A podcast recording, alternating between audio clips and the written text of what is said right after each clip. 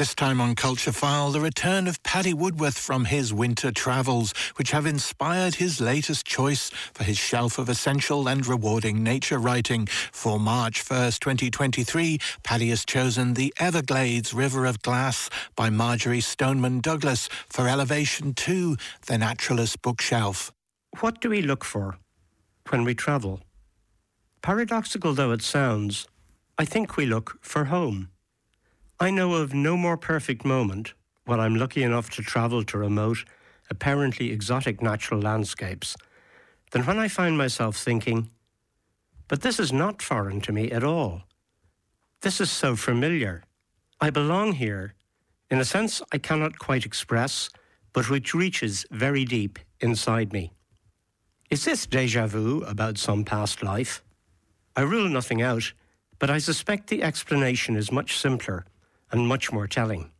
It is a sense of direct contact with the living pulse of the natural world, from which we are mostly so alienated, but which is, after all, the same pulse that flows through our own veins. Home is where the heart beats strongest, perhaps. I haven't had this experience very often, but it's happened to me more than once in Florida's Everglades.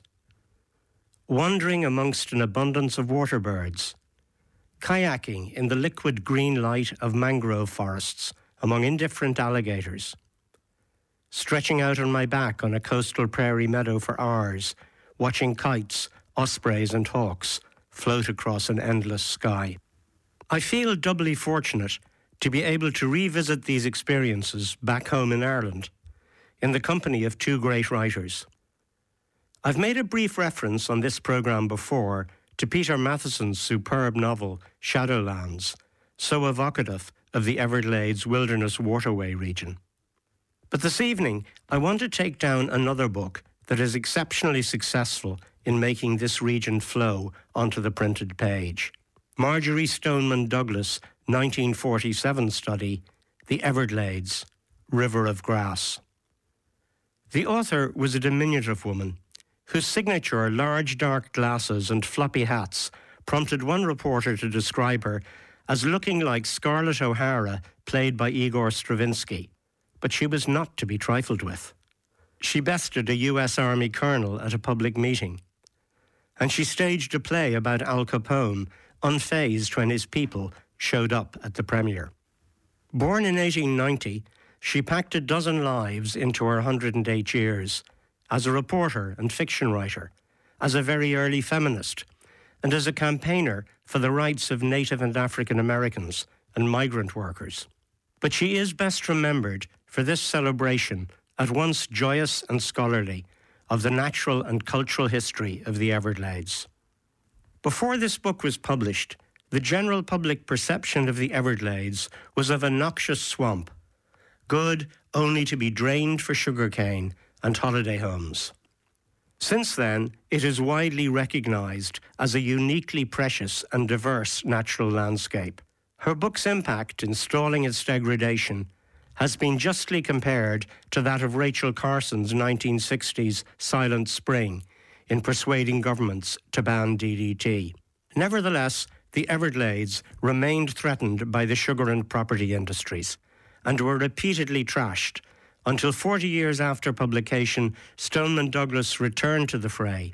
She was instrumental in persuading the federal government to make the Everglades, sadly diminished heartlands, the site of the biggest ecological restoration project in the United States.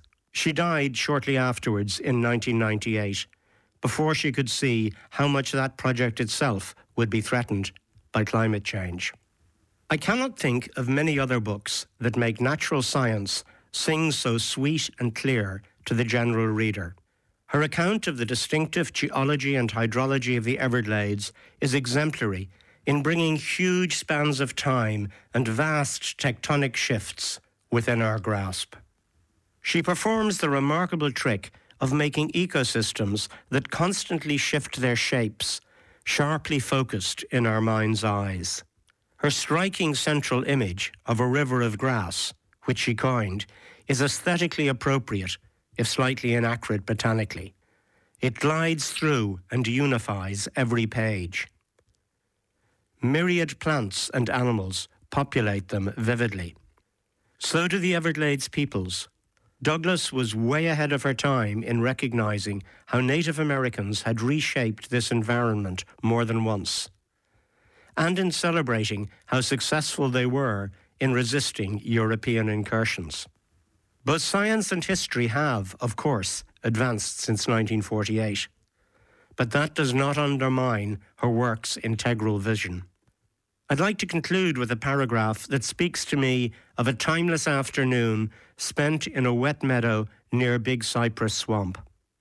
An Everglade kite and his mate, questing in great solitary circles, rising and dipping and rising again on the wind currents, can look down all day at the water, faintly green with floating water lettuce, or marked by thin standing lines of reeds utter their sharp goat cries, and be heard and seen by no one at all. Paddy Woodworth there reaching up to slide the Everglades River of Grass by Marjory Stoneman Douglas onto the Naturalist bookshelf.